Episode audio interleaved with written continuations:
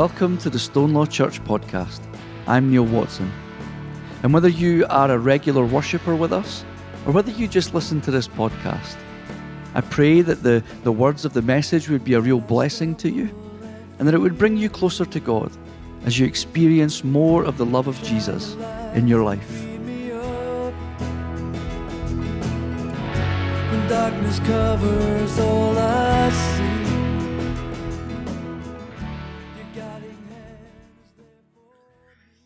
You might remember a while back, I told you, uh, it wasn't a story, it actually happened, but I, I was walking uh, in a street in Edinburgh and I looked in, it was a t shirt shop, and on the t shirt it had, Look busy, Jesus is coming.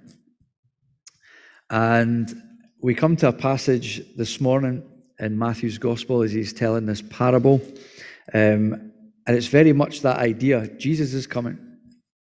You better be found busy.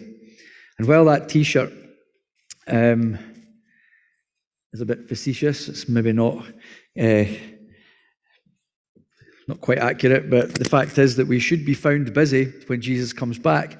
But the thing is, if we do nothing and then we see Jesus coming, so we start to look busy, do we not think that Jesus already knows that we have been doing hee haw and that we're just trying to curry favor?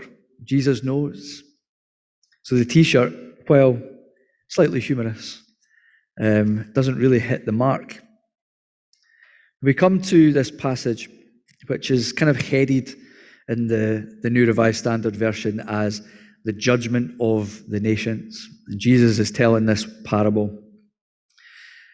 And it starts off, and we think if we hear this, that what, one day the, the Son of Man, sitting at the right hand of the, the Mighty One, coming in the clouds from heaven, this amazing picture that we start off with comes in all his glory, all the angels with him.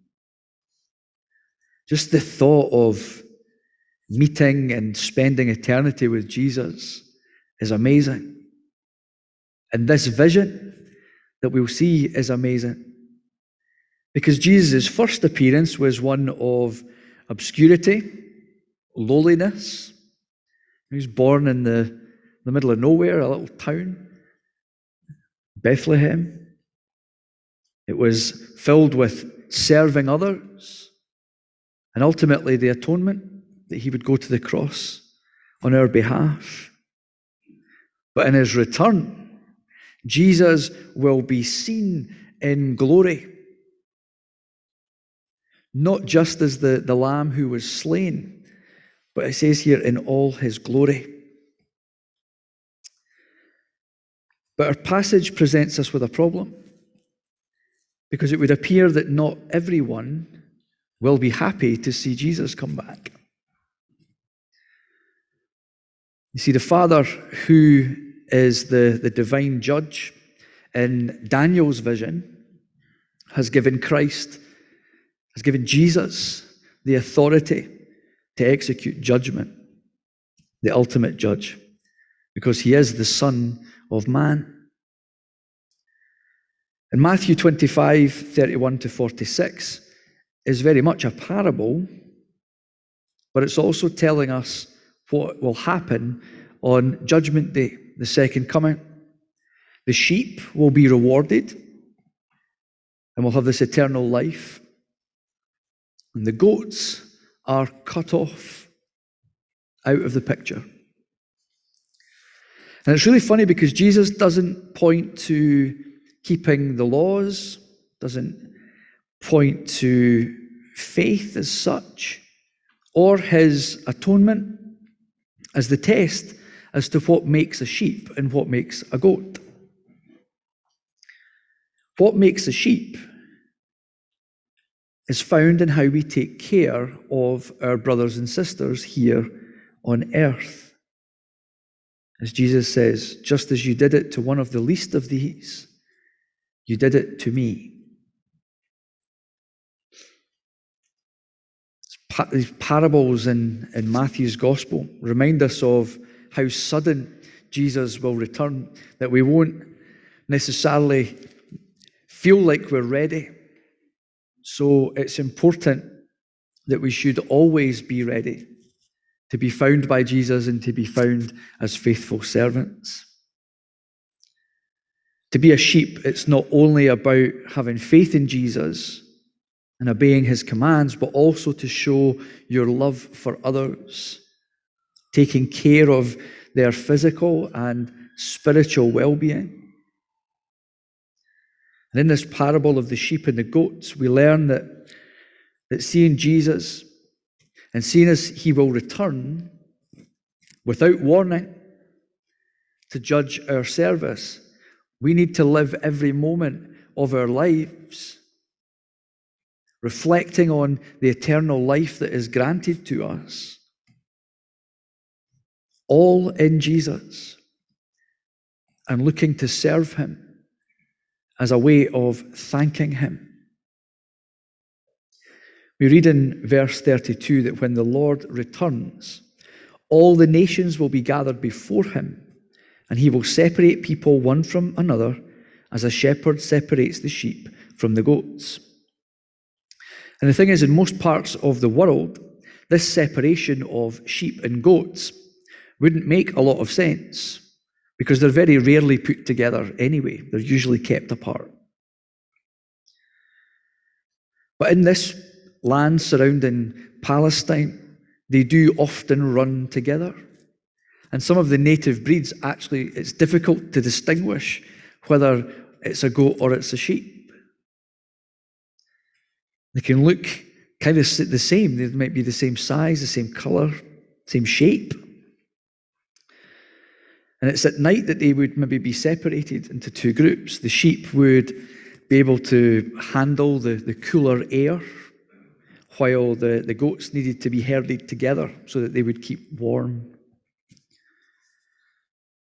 Another difference is that sheep had a greater value to the shepherd. They could do more things with sheep than goats. So sheep cost more than goats.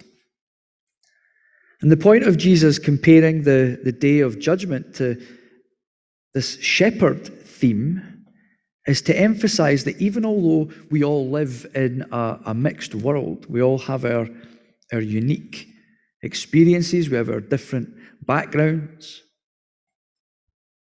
there will come a day where the sheep will be separated from the goats that while we are in this one big world, there will be a separation. We read that the sheep will be placed on the right, which is a place of, of honor. Because as believers, we are brothers and sisters of Christ.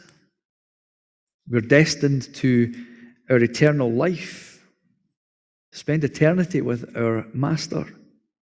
However, the goats are placed on the left side because they never knew or worshipped Jesus.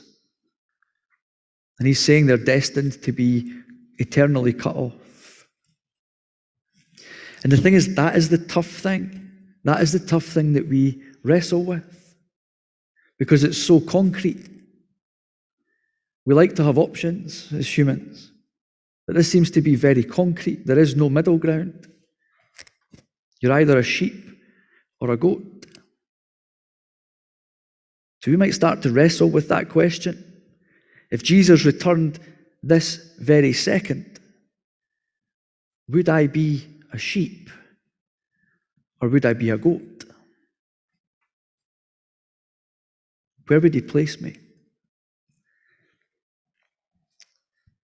In verse 34, read that Jesus will say to those on his right, Come, you that are blessed by my Father, inherit the kingdom prepared for you from the foundation of the world.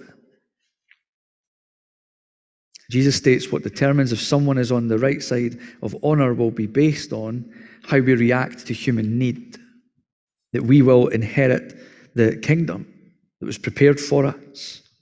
And if we go through verses 35 and 36, we read that those who are in Jesus will never, ever overlook the needs of others, but give the hungry food to eat. the thirsty something to drink, the stranger an invitation. Those who lack clothes would receive clothes. The sick would receive a helping hand, and the prisoner would be visited. Jesus says it was showing mercy to the least of our brothers and sisters. We're actually showing it to Him. We're called to look upon others as if we are looking upon Jesus Himself. That when we see the need, we see it as if it's Jesus that is in need Himself. The thing is, we're not only doing the ministry of the kingdom, but we're also showing proof that we are sheep belonging to the good shepherd. You might remember the, the James sermon series when I first arrived here, called Faith That Works. We looked at that idea of having a faith that works. It's not that we're saved by our works, but through our faith, we should be inspired to want to do these works of the kingdom. James teaches that faith without deeds is dead. But that should always be seen alongside the Apostle Paul's spirit inspired teachings, where it is by grace that we are saved, through our faith and not of ourselves, not by works, so that no one can boast.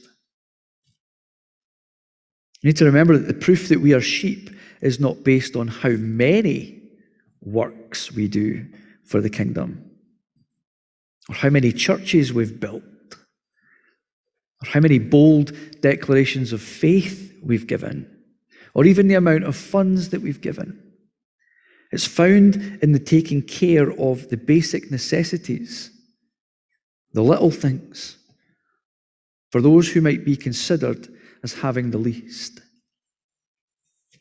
Jesus, in the parable of the sheep and goats, is not saying good deeds is the cause, but it's evidence of our salvation. And as we set aside some time this morning, as we've reflected on homelessness, we might be wondering what it is that we're called to do with such a big issue.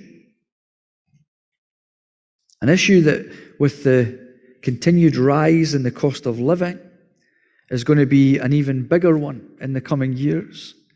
As I watched the news throughout the week, there was a little story where the, the cost of things like pasta and various other things just shot through the roof. It's ridiculous, about 400% of an increase. It's not sustainable, especially when wages don't go up and unemployment does. It's unsustainable. Something needs to be done. As I was reading and preparing for this week, I came across a very tough message from someone who was homeless. And these are his words. And this is what he says A good sermon builds people up, gives hope for a brighter tomorrow, no matter how pressing or our problems are today. I recall hearing many sermons like that before I became homeless.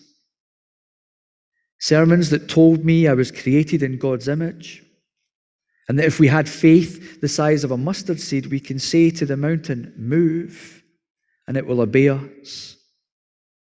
Hearing a good sermon should lift us up. But the theme of the sermons I have heard while living on the streets was not the same message that I heard before I became homeless. They were more like, You're a hopeless sinner. You'll never overcome your addictions unless you accept Jesus as your Savior and become saved. It didn't matter to them that I told them that I was following Jesus' teaching. I read my Bible, and that in spite of that, I became homeless. In their eyes, I was homeless. So therefore, I must have sin or an addiction that I was struggling with. I have never been addicted to drugs or alcohol. And I've always believed in doing unto others as you would have them do unto you. I don't like people stealing from me, so I do not steal. I don't like people cheating on me, so I don't, do not cheat on others. It's simple. Just because I'm homeless doesn't make me a hopeless sinner that should be doomed to hellfire. That was brutal for me to read, to be honest. It comes across that this man had met with goats rather than sheep. People who should have been doing the right thing, but had othered this person on the streets. Jumped to a conclusion that homelessness can happen to anyone. There are many different reasons as to why people find themselves homeless. Yet here, Christians, followers of Jesus, who should have known better, who should have been sheep, had fallen into the trap of othering this man out on the streets. And the thing is, we ourselves might not think that we have it in us to serve the homeless people in our country. But the thing is, we can all do it in our own way. There are so many different ways that, that someone can serve Jesus, regardless of age, stage of life, economic, or whatever other status we might find ourselves. There is no hierarchy in this either. It's not about what you're doing, as long as you're doing something. And the first thing is that every single one of us can offer prayer. You know, if it wasn't for the amazing organizations like the Open Door Mission, the Salvation Army, Bethany Christian Trust, of course, Lodging House Mission, and many, many others, those who find themselves homeless would be getting a lot less, a lot less help than they currently do. We should give thanks in prayer for every meal that is given. Give thanks in prayer for every volunteer who gets alongside those who find themselves homeless. Give thanks for those who make life a little bit more tolerable, for those who find themselves without a home to call their own. Secondly, we might feel that, that, that we feel led to write to our, our MP or our MSP, seeking that they would move the issue of homelessness higher up the agenda in what is meant to be a developed country. Asking our MPs and MSPs to help these amazing organizations that are doing incredible work under unbelievable pressure. The third is that you might find yourself in a position to give financially to these organizations. These people who look to try and break the, the trends found in our world that allow for this issue to continue on. And finally, you may well have, you may well have a passion and a gift to volunteer yourself, to get alongside people, get involved with a charity or an organization that would give you the opportunity to do that. But equally, I'd like to highlight that where you find yourself this morning might not be where you find yourself in a couple of months or next year. For example, you might be able to you might not necessarily have a lot of time to dedicate to this at the moment, but you might be in a position to give financially to help those who do. It might be that you are completely at capacity. There are so many different issues in our world, you can only give so much of yourself. And it's in those times that you give the thing that you always have. You pray. So, as we reflect on the amazing work that's being done by Bethany and the Lodging House Mission, let's commit to taking the issue of homelessness to heart. It's clearly not of God. It is not in God's plan for those to not have a home of their own. It's a, an issue that would be close to His heart. And as we commit to taking that to heart, let us commit to praying specifically for the issue of homelessness. That that hope the guy at Bethany claimed and I echoed, that the hope would be that there is no need for these organizations anymore. Because homelessness would be gone. And that one day, one day, no one would live life without a home to call their own. Shall we pray? Let's pray.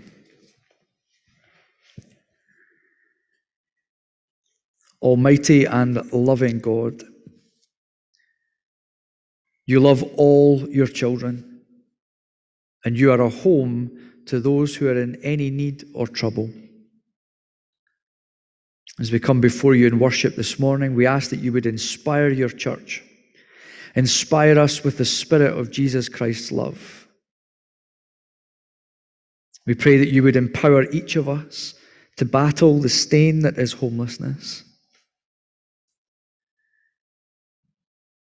Would you help us to live one another, live with one another through Jesus Christ our Lord, who lives and reigns with you in the unity of the Holy Spirit, one God, forever.